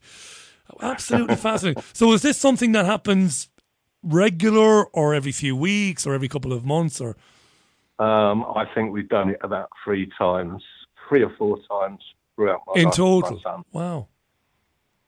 Tell you what, Pete, I'm I'm getting more calls. I'm fascinated now. Will anybody pick up the, the baton from from Pete on this? Well, it was, it was really great to listen to you to, all the time, Richard, because it helps to keep us all sane, doesn't it? It's nice to uh, have a place for us to have a chat, isn't it? Um, you It know, is. during the week. Oh, so well, I'll give I'm, you that. I'm just amazed I got through, and I'm just ah, full of excitement now.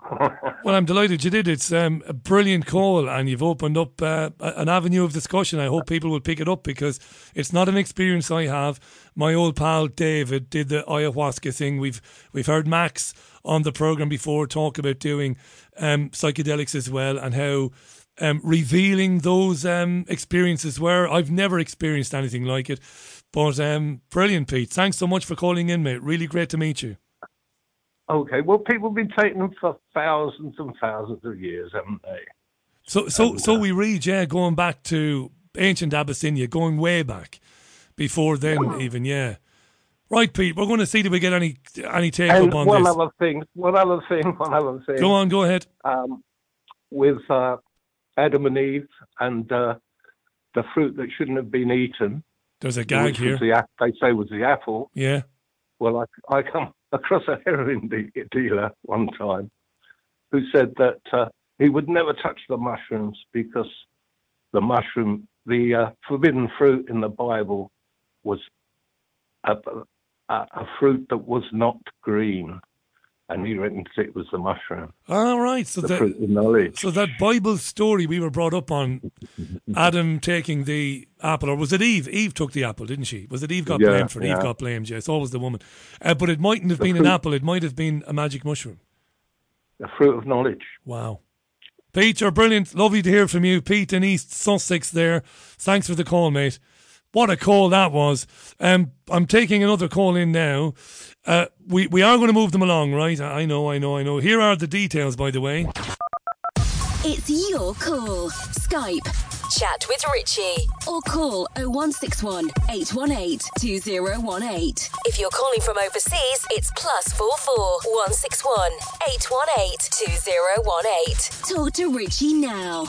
I, I'm going to drop a name. My old pal Bez from the Happy Mondays. Must get Bez back on this program again. He used to come on regularly enough. Um, Bez was no stranger to a psychedelic or two. We must get him on. Right, we're going to move him along quickly. Jerry, welcome. How you doing, Jerry? Jerry, hello, Jerry. Can you hear me? I'm connected to Jerry, but Jerry can't hear me. No, he's not there. Uh, we'll try and get Jerry back. Back to the mobile phones. Caller, welcome to the program. Who am I speaking with? Hello, Richie. Hello, who am I speaking with?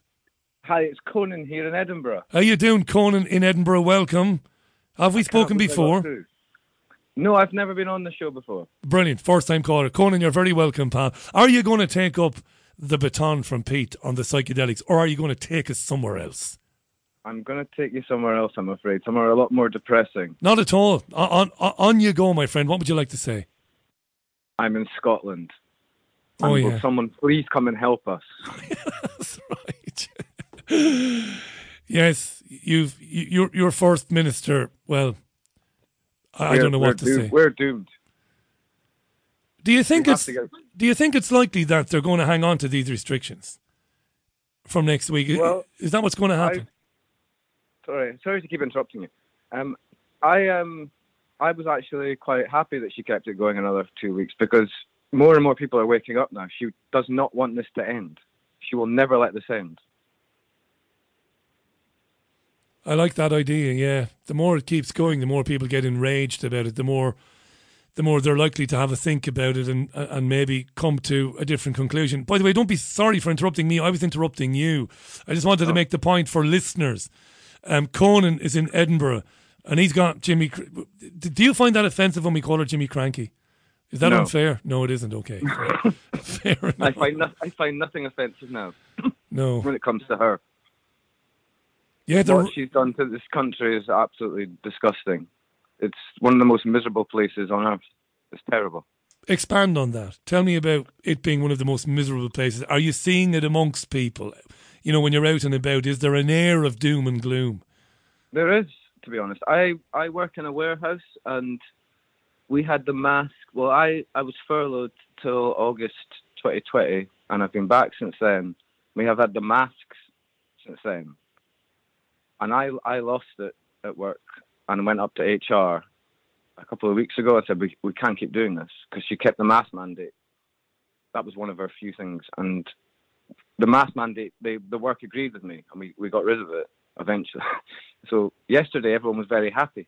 it was good to see people's faces again. There was people that had started after, that had worked with us probably for six months that come in for Christmas and got kept on. I'd never seen their face. I didn't know what they looked like. And people were smiling. Everyone, it was just an air that it was something was lifted, and it was so lovely to see. And it was been it's been very lonely up here to be one of the few people. I've been to the lots of protests. I've um I've basically I was slightly concerned about all this, but I was waiting to be proven proved to me that there's a pandemic, a deadly pandemic we all need to be terrified of. And it never happened. So it's been very lonely up here to be one of the few voices. And I found your show during lockdown one, and I still beggars belief that I have to say lockdown one. yeah, I cannot believe Yeah. we've had multiple lockdowns yeah. and people were very, very against me at work. And gradually, as it stuff started to come out, more and more people now are on my side and been talking to people. And but it's uh, it's brutal up here. It's absolutely brutal. Conan, when you said people were very, very against you early on, how bad did that get? Like, was that stressful? It got it very stressful. I mean, I would have shouting matches at work, and I'm not that kind of person. I'm not. I'm not. Would never regard myself as an aggressive person. People would be at me going, basically, all the conspiracy theorists. So you're a COVID denier. Why you're trying to link it to Holocaust denial? I've no, I've no idea. Um, I've my relationship with my friends has definitely changed forever because I a lot of them have been quiet and a lot of them anyone who's like an SNP person seems to take it very very personally if you criticize our dear leader. It's like it should never have come to this, but it's, there's just an air here now. They remember, do you remember the people, the SNP people that stood at the border with the flag saying Yes. "Go home"? Yeah. I yeah. mean, what, what what kind of country has people that do that? And they think they're good people. there That's, were my, that's what. there were people who down down this way who tried to block access to Brecon beacons. Remember that? It wasn't just police; it was actual, it was locals, and you had similar things going on near Cornwall. Locals coming out telling people they weren't welcome. Some ex- some absolutely mind-boggling things went on. Back to Sturgeon. I hmm. got I got the impression because obviously I've followed her very closely as much as I have done Mark Drakeford, Boris Johnson, and for a while Arlene Foster, and, and then and I looked at um, Sturgeon. There's a kind of a maniacal glee to Sturgeon. Sturgeon looked like she was kind of getting off on wielding power over people. Uh, am I? Is, is that a stretch? Now, look, you're probably inclined to agree with me, but maybe maybe I'm wrong. And if you think that, maybe you're wrong too. Maybe Sturgeon believes it. Maybe maybe she believed that she was saving people's lives. I don't know. What do- What do you think? See, yeah, I mean, I always remember there was one. She did her daily um, briefings, and there was one as we were coming out of restrictions. So she had to explain how you could see people, and I I used to watch them all because I was I became I was like there's something not right here, and I I used to watch them all, and I watched this one. I think it might it would have been in, somewhere in, in uh, summer 2020 it was so complicated the distances you had to stand from people where you could see them how many groups of like households. I started laughing. If anyone if anyone was watching this you would have to record it replay it back and take notes. It was six foot outside uh, no more than two households it was insane it was just insane to me it was absolute insanity no one could, you couldn't do it without taking notes That's when you But had your Frank Grimes moment, uh, Conan. It sounds like you had your Frank Grimes moment. Frank Grimes was a character in The Simpsons. Oh, the Simpsons guy, yeah. you might all the bad remember. He's a nice Yeah. guy and he does his job properly while all around him people are making mistakes that could cost thousands of lives and eventually the stupidity drives them insane temporarily. And it sounds like you had your Frank Grimes moment. You can only Oh, be was- six feet apart. You can't do this. You have to wash your hands. You can only have two families. All of that bullshit. And you just lost it and laughed. Uh, yeah, I, I was like, if anyone is watching this and actually paying attention and taking notes, which I'm sure there were people doing that here. The people did do that here. they've done everything. They've they've followed it to the letter. It was like um, at Christmas 2020, me and my girlfriend, because we live in the city centre, we've never had uh, needed a car. So around end of October, I went, we should get a car because something's going to happen at Christmas, and we're not going to be able to see. We all, both our families are up in Aberdeen. I was like, we need to get a car because something's going to happen. And I'm so glad we did. And there was like articles about, oh, we're not going to have roadblocks, we're not going to have checkpoints. And I was like, well, the fact you're having to say that Yeah. in a, in a country like Scotland is terrifying. Yeah. And um, we had to, we we went up to we had the best Christmas ever actually. We had because of um, COVID restrictions. My girlfriend's in retail. She was able to take more. She was basically off till April 21.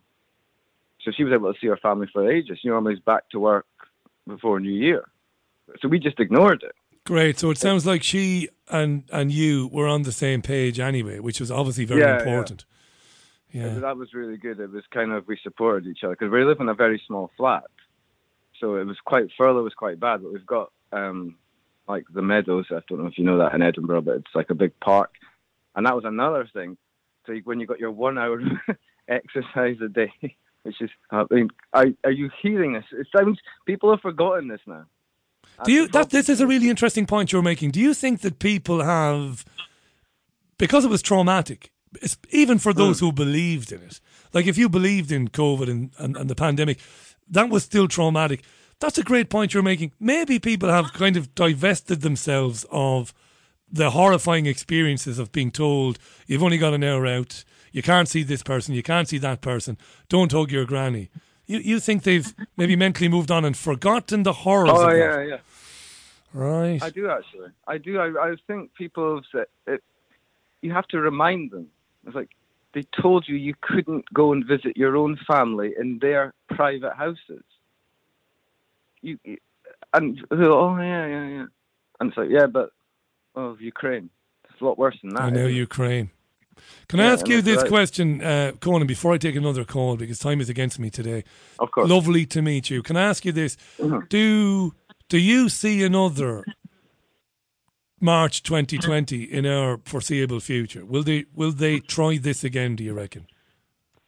I, what I would say about that is when I was at work in early March 2020 and Italy was being locked down, I said, I said to people, I goes, if we do a lockdown, we're in big trouble. Because once you have a lockdown, we live in a lockdown world and that exists. That was my main point. We can't live in a lockdown world. You cannot lock up healthy people. And there's more stuff coming out now where actually people were restricting their movements just um, on a personal level because they could they knew about risk. But once you enforce it, it becomes a thing that people know about, and people and the people that tried to make it fun by oh let's bake banana bread and let's watch that Joe Wicks and all this, yeah, yeah. they humanized it. So it will we will definitely have another lockdown. It will always because it exists as a thing. It's a it, we had it, so we'll do it again. Maybe climate I absolutely lockdown. Best of luck for the, the future. Stay in touch, by the way, Conan. Lovely to meet with you. I'm glad you found the programme um, a couple Thank of you, years yeah. ago. And thanks for listening to it. Okay, ha- thank you very much for the show. All the best. You're welcome, mate. Lovely to hear from Conan there in Edinburgh. Brilliant call. He made some brilliant points there. Really interesting to think that people might have forgotten this. You know, not forgotten it, but they might have just kind of kicked out of their minds uh, the idea um, that, um, say it for me, they might have kicked out of their minds or put out of their minds the idea that, um, not the idea, the experience of being told what you can and can't do. You've got an hour out. You can't do this. You can't do that. That's fascinating. I lost the power of speech there momentarily. It's your call. Skype. Chat with Richie. Or call 0161 818 2018. If you're calling from overseas, it's plus 44 161 818 2018. Talk to Richie now. Right, got some more calls coming in. I'm going to take another three, four calls before seven o'clock. I promise you. Yvonne is on the line. Hello, Yvonne. Hello. It's Oh, been. Uh, my real name. Oh my God! The I know. blockchain just blocked me in. I know, but there's Thanks a lot. 77 million people called Yvonne, and that's just in Dublin. So, so it could be anyone. Now, it's been a while since since since um, since you were on. You were taken. Welcome back, by the way. You were taken by what Pete said about the old psychedelics. Over to you. Yes, yes. I've I've never tried it myself. Uh, I did actually uh, buy some mushrooms in Amsterdam one time for a friend of mine who was coming from Ireland. Apparently, the Irish do like that kind of stuff. Right. And he wanted to have a moment alone in the house, in a bedroom, and entertain himself with that. And he totally swore by that. you know? Yeah. And uh, it, he's a very uh, insightful, spiritual, however you want to put it, type of person, very deep thinking. Uh, he's the kind of guy that you talk to and yeah, even though I might cry at a commercial, you know, that commercial that would come on that you haven't called your friend in 15 years, and then Yeah. the guy sitting in the chair and the phone rings, and oh, his friend calls, and you know, it's like a tear jerk moment. I might cry at something like that, but I don't normally cry for anything else. But this guy, when you talk to him, with all his insights and everything that he's gained, um, will actually make you cry because he he can scratch into surfaces that you didn't think you had. And you put this down to seemingly, or it sounds like it, to his dallying with the psychedelics. Uh, not just Maybe. that. I just think that was like maybe, I don't know, a, a small part of how he Yeah. Came to his awareness. Did you observe You know, him when he was on the obviously deep breathing. psychedelics? Sorry to interrupt you, Eva. Did you observe him when he was on the psychedelics, when he was on the mushrooms? Uh, I saw him in like the last stages of it as he was coming down off of it. Right. So I, you know, I, I actually took some home with me, you know, that he had taken. But I was so careful, you know, like slice it up into, you know, tiny crumbs, you know, because I, you know, I don't mind a nice drinky, you know, drinky once in a while, Yeah. or I- I've had, you know, I've smoked a few things in my life, you know, just typical American grass. But, um, you know, that just, it, it's like halfway to shooting up heroin to me. You know what I right. mean? Well, I was like going to I ask. might lose control, and I don't like right, right. I'm with you. And I was going to ask, right, do you think it's possible? Because I don't know if I do. Like, Pete's call was brilliant, and Pete's experiences were obviously real, um, but they also might be hallucinogenic, right? So I'm wondering, is it possible to take a substance where you do get some insight and you are projected to different dimensions? Now, I'm. I like to keep my water dry, so I don't think that's impossible. Um, but I'm not sure I think it's possible either. I don't know. Where are you? Do you think it's possible to, to achieve insights and to see beyond our reality by taking these plants and stuff? What do you think? Um, I think there is a chance, but I don't think you should do it. Um, I, I've always thought that I would want to do this with a tour guide, you know, somebody who knows how these things are applied, what the proper dosage is, what we're trying to achieve, you know, kind of a setting that is, you know, supportive of finding out this type of thing. I don't believe that you should just do it like, ah, let's just pop a few of these puppies and see what happens. Right. I don't believe in that. And I also, I mean, many years ago, this is a li- little bit bizarre, but many years ago, I read this and I wanted to investigate further on this. I I read about how animals might see things differently in different dimensions and maybe partially in yours as well as theirs, which you cannot see which could explain, for example, the thing about how a cat suddenly like well, you know, you're sitting peacefully watching TV or reading a book, and a cat will like jump around like crazy. Yes. Like they clearly saw something, or a dog might prick his ears up, and you don't notice a thing, or pop his head up. You know, maybe they, maybe we see things. uh, Reality is like seeing things through prisms. You know, we might see it through part of this side of the prism, and maybe they see it a little bit in that sense of the prism. And maybe these mushrooms give the ability to see things through a different prism, which may give us additional understanding or insight on something that we would not have recognized otherwise. Uh, it's a brilliant explanation that. Beautifully put actually and i mean Oh, that. thank you. beautifully put and i love you you, you saying you know about the tour guide because that's that's I'm, I'm not calling you you're not a coward. I'm a coward. I, i'd need the tour guide before i'd even go near it. Very quick uh, funny story before i take another call. Great to hear from you again. I'm sure Thank we'll you. hear from you again in the future. But um, i might have told this on the on the show before. It's a true story Back in the late 1980s, um, the the rock band U2 were in they're in Arizona, they're in the desert, and they met with um, Native American people, and they were given a, a psychedelic that is well known to Native American astral travelers, right? So they gave it to them anyway, and the Edge, the guitar player, had more cojones than everybody else, and took one of these psychedelics, went back to his room. Following day, he didn't look great, and the band and the management said, "Well, what was it like?" And Edge said, um, "I was given the understanding of the universe, what it is, where it came from, the key." They laughed at him, and he said, "Yeah, of course he did." Uh, Edge, you know, have a cup of coffee there, you know, sober up, kind of a thing. And the Edge said, "But ha ha, Yvonne," he said, "this Paddy isn't stupid." He said, "I." have my he carried like most uh, musicians a little dictaphone in case he thought of a chord pattern or in case he thought of lyrics he said when i was given this information he said i recorded it onto my dictaphone you can probably tell where this is going and this is a true story so he went to his room and he got it and he brought it back and he pressed play And what came out of the machine was, Oh Jesus, this is fucking terrible. Oh my God. I want to get sick. Honest to God. He felt he had some amazing experience. What he spoke into the tape machine was, Oh my God, I'm going to throw up.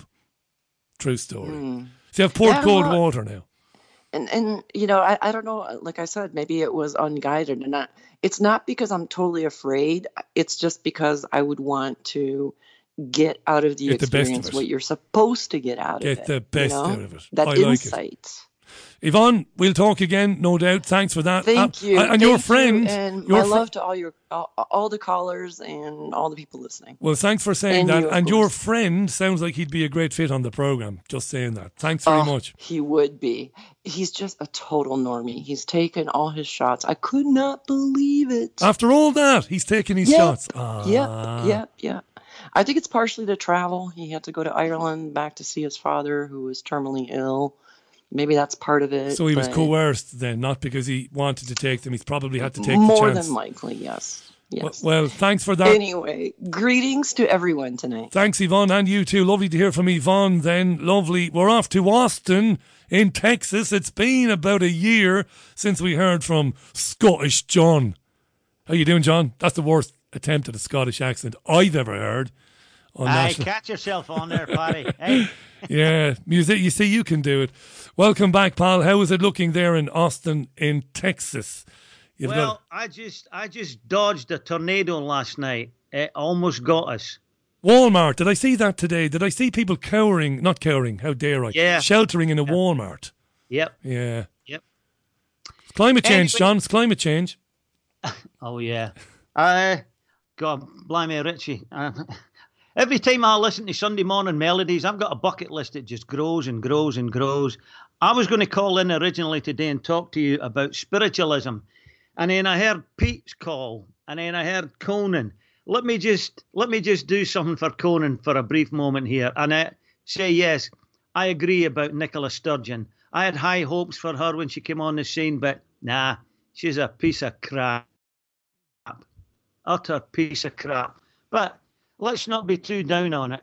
You know, Scotland's got a lot of things to be proud of, and one of the things I'm most proud of is that we created the original song "Amazing Grace." Now, not a lot of people know that, so I'll give you a quick, I'll give you a quick sample of the first verse, if that's okay. Yeah. Well, you are a singer, so I will allow it. Go ahead. I knew a girl called Gracie Plum. She was the best acrobat in the place. She could stand on one hand and kiss her bum. We called her Amazing Grace. Fantastic. You chastised me for calling Krankie Jimmy Krankie back in the day. I remember I that. know I did. I know I did, yes. But hey, we all learn. It takes some of us longer than others, you know? No, I took it in good spirit. Listen, it, it, I've been called misogynistic for saying it, but she does kind of resemble Jimmy Krankie. Yeah, she's uh, simple she's, as a, that. she's a traitor, man. She's a traitor.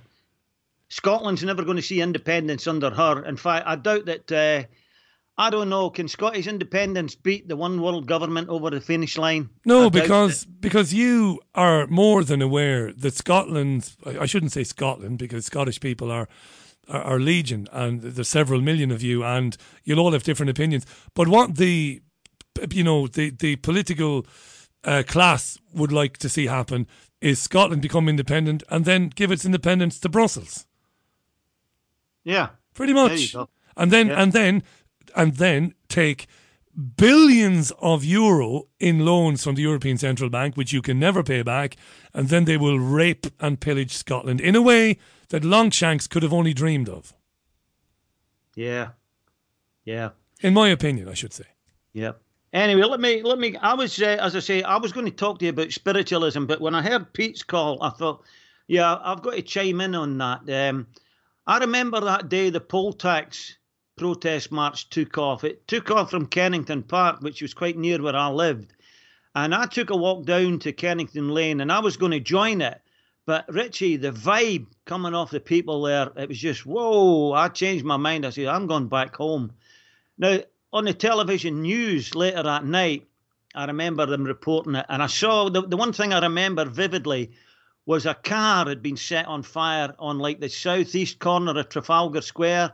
And of course, they were saying the rioters were this and the rioters were that. Now, a year or two later, I'm not exactly sure if it was one or two years later, but the government at the time, the Tories had brought out this this law about how many people could meet in public.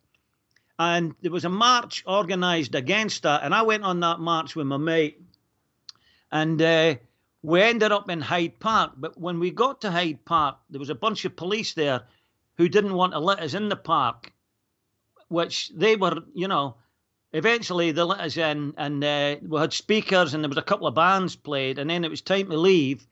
Now, there's there's a fence all the way down the side of the park on Park Lane there, and every like 15, 20 feet or so, there's a gate because a lot of a lot of um, people who work in, in town come in by bus, co- uh, commute by bus during the week, and all the buses park up there in Park Lane. So we were we were setting off to leave the park, and the mounted police are there, and they're saying, "No, you can't leave there. You have to go down to the bottom of the park there." To, to and people are saying, get to fuck it. We're not doing that. Yeah. And me and my mate, eventually, we got out onto Park Lane there and walked across the road, and I could hear this noise coming from behind the Grosvenor Hotel there. And I took a walk up this wee side street, and Richie, I couldn't believe my eyes when I saw what I saw, mate. I'd never seen a Star Wars movie, but I saw about 200 cops all dressed like Darth Vader with their big shields and their big batons, banging these batons and stamping their feet and I thought, you bastards. So, so, that, so, like Pete said, they, they came to beat people up. Yep, they came to set it up, yeah. And his his claim, uh, and um, he sounded he sounded like an honest bloke to me. I don't know why he'd lie about this. Uh, Pete in East Sussex, he said that. I mean, this is an amazing thing he said because it brought me right back to some of the accusations made against, you know, these Black Lives Matters protests. He said that there were neat piles of things to be tro- to be thrown that had been pre-left there. Could you buy that, John? Hearing that from oh, yeah, I've I've seen the videos of that. Yeah. Well, like like, yeah. like like like like I mean, back back during the poll tax protest. Oh, that's that's what um, he said. He said this was going on in the eighties. That's what absolutely blew my mind. He said he saw these piles of stones, bricks neatly placed, waiting for people to come along to pick them up to throw them. He said mm. he saw that in uh, in in in 88, 89, whatever it was, in London. That's what he said. He said he saw that. And if he's telling the truth, and why would he lie? Well, what we saw at Black Lives Matter, well, they've been doing this for years then. Yeah. Well, I, I did, as I said, I didn't actually take part in the in the poll tax march, so I didn't see that. But um, as it the the one I went and we ended up in in Hyde Park, um, and I ended up getting out of the way pretty quick so what what happened after I'd gone, I I don't know. Um, you said something else very interesting. You said that mounted police told a group of protesters, "Listen, you can't go this way. You've got to go that way." Yeah. And the protesters said, "Well, get to fuck," as you eloquently yeah. put it. Right now, today, I'm amazed at people who go protesting in London. Now, I like these people. I'm not. I don't want to sound like I'm always criticising them, but they say they're exercising their democratic right to protest. But yet they allow themselves to be told where they can and cannot go by mounted police officers. It sounds like back in the 80s and early 90s that people wouldn't have put up with being told where they had to protest. They went no. they went wherever they bloody well wanted to go. Yeah, absolutely. Yeah. And now you're told, now you've got to get permission to protest. And you're yeah. told you've got to follow these police and walk after them and march in a parade down. That's not fucking freedom. No. And as, I, as I've heard you say many a time, Richie, uh, this protesting nowadays, it does no good. You got to hit these bastards where it hurts. And that's not hurting them, is it? No. No, it isn't, John. Yeah. I'm glad you avoided the worst of that um, tornado, Paul. They look nasty. I mean, you would have seen these things on television yourself before you ended up living there. I've got to imagine that it's squeaky bum time when, when, when, when you're confronted by one of those. Well, do you know what? Do you know what's funny? When I first came here, I was working with a guy, and we were just out. We were just out of town, and uh, there was a tornado approaching, and uh, there was some kind of warning given out. Uh, and he he said, "Right, let's pack up and go." And I says, "Oh no, can I not wait and see the tornado?" he says, "Fuck off, you idiot." you might have ended up in the Emerald City. You might have you, you, you might, you might have seen the Emperor. Who knows what's behind the curtain? Great to catch up with you again, my friend. I'm going to try and take one more call before time All is right, against us. Brilliant call, John. Scottish John. Uh, John used to give some brilliant phone calls into Alex Jones years ago on Infowars. When Infowars, you know, I still have a soft spot for Alex, despite what he has become, despite where he ended up. I do have a soft spot for him. But his program back in the day, particularly when I used to interview him 10 or so years ago, was a very good program. And John used to phone in and, uh, you know, give him some fascinating insights and information. The time is 10 minutes. We've got five minutes to go. One more call, I think. We're going to the mobile phones. Caller, welcome to the program. Who am I speaking with? Hi, Richie. It's Paddy. How you doing, Paddy? Where are you calling Long from? time. From Saddleworth. And I think we spoke before, but a long time ago. It's not Oh, Paddy the musician, is it? Yes, It's me, yeah. Paddy. It's Fab Radio, Very Paddy. Lovely to speak with you again, Paddy. How are you, pal? Not too bad, mate. Not too bad at all. How are you? I'm not too shabby at all, mate. Listen, what would you like to say? You better say it quick before we run out of time. Go ahead. Yeah, I was just wondering, kind of, how many of the listeners, um, you know, who might be in hospitality are kind of, you know, quietly reshitting themselves at this point. Um, you know, because uh, obviously with the COVID situation, I lost my job and then had to take another job. You're a working uh, musician and a very good one, and you were always very busy. And then Yes. this nonsense happened, and this screwed you and your bandmates right up big time. Yeah, big time. Yeah, and the you know the family and everything. We had to borrow for rent and all that stuff. And Jesus. I did some online gigs, but you couldn't really kind of rely on those donations to to see you right. You know, so I started I started working for a brewery for a while, but then that ended sort of in August last year, and I went back for leather at the gigs, and, and I was actually busier and busier than than I was before, which is kind of weird. I had the busiest January I've, I think I've ever had. That's fantastic. People are just up for the crack, you know, wanting to get out, get back out there and stuff like that. kind of liberating kind of a thing going on. So so it's going well, but you're listening to this nonsense now about Omicron two, the BA two, and all this shit, and you're worried that there might yeah, be more I mean, of this. yeah, there is there is that. I mean, I'm thinking more in terms of like the price hikes because like you know the fuel and everything, which will only be going up for us for traveling and stuff like that. But like you know, it's the venues, the beer, price of that, you know, and usually it's the entertainment's the first thing to go. So. Or, or you know, now we've finally got to a point where we're able to sort of start pulling our wages up. Yeah. You know, are we going to start going back to like 2002 prices and shit like that? You know, that's what I'm worried about. I'm not too worried about the COVID thing. I, I know that I know you mentioned before you don't know many people have had it, but I did have it uh, last year, and it wasn't it wasn't that much fun. Uh, I was in bed for like four or five days, but I'm absolutely fine now. I, I, I me like you is kind of skeptical about the long COVID thing. Yeah, yeah, but, really but but but like me, you're, you're satisfied that COVID might be or probably is real. And and can I ask you, Paddy? Yeah. It's you're listening to Paddy O'Hare, by the way. Paddy's a very popular musician. Uh, and performer up in uh, the northwest and elsewhere. Um, good to have you back on, Paddy. It's been ages, a couple of years at least. I reckon. Um, so, been chatting to Paddy about hospitality returning, venues, music returning. His concerns that if this happens again, it'll be devastating for people and their life prospects. Uh, No, no doubt about that.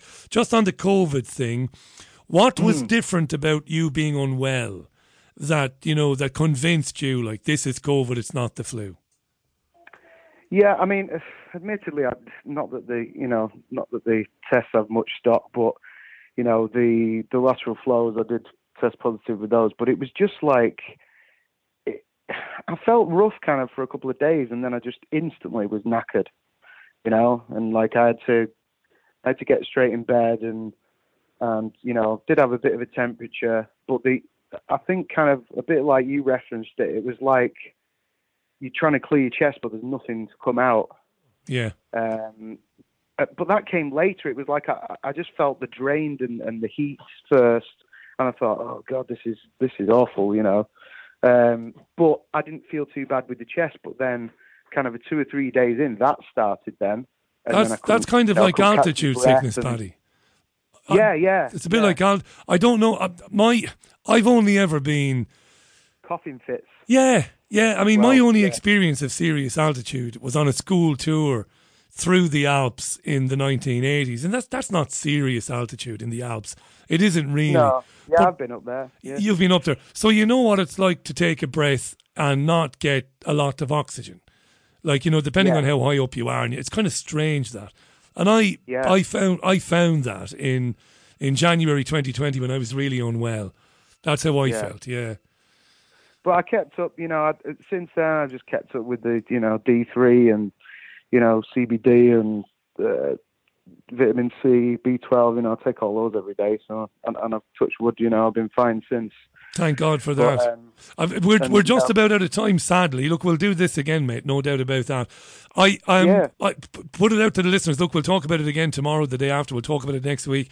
You know, the concerns that this might start again. I, I obviously hope it doesn't. I don't know what's going to happen next, but I know that bar owners, venue owners, musicians, singers like yourself, entertainers, it's obviously very worrying when you hear this shit, and, and I hear that, and I hope it doesn't.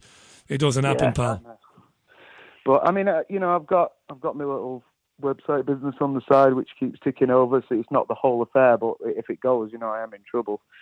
But before um, before I go, can I just hit you with a bit of positivity because I know that um, I know you're a bit of a film buff like me, and I don't even know that I'm kind of working on a, a little documentary. Um, so I just kind of want people to have a look at the website if they if they feel like it. Give us give us the website details, but we've got 20 seconds. Go ahead, Paddy. It's called findingford.com. And, and very briefly, what's it about? It's a documentary of my lifelong fandom being a geek of about Harrison Ford, basically. About Harrison Ford. Paddy is a. If, if if you happen to be at a Comic Con anywhere in the Northwest, you're going to bump into Paddy O'Hare. He's going to be That's there. true, yeah, He's going to that's be there. Uh, findingford.com, is that right? Yes, yes. I'll tell you more about it. Listen, well, that- yeah. when when it's when it's uh, give me a look at it. I'll watch it and we, we'll get you on to have a chat about it. Paddy, thanks for calling in, buddy. Great to hear from you. The great Paddy O'Hare, a very popular, well liked entertainer in the northwest of the UK. That's it for uh, today's program. Thanks to those of you who called in, to those who didn't get through. I'm sorry. We'll do a proper, full and proper phone in next week. Thanks again to David Kurten for coming on in the first hour, and happy birthday to David. Hope he has a good sup tonight and enjoys himself. Thanks to him. And thanks to you. That was uh, Tuesday's Richie Allen show. Until tomorrow, bye.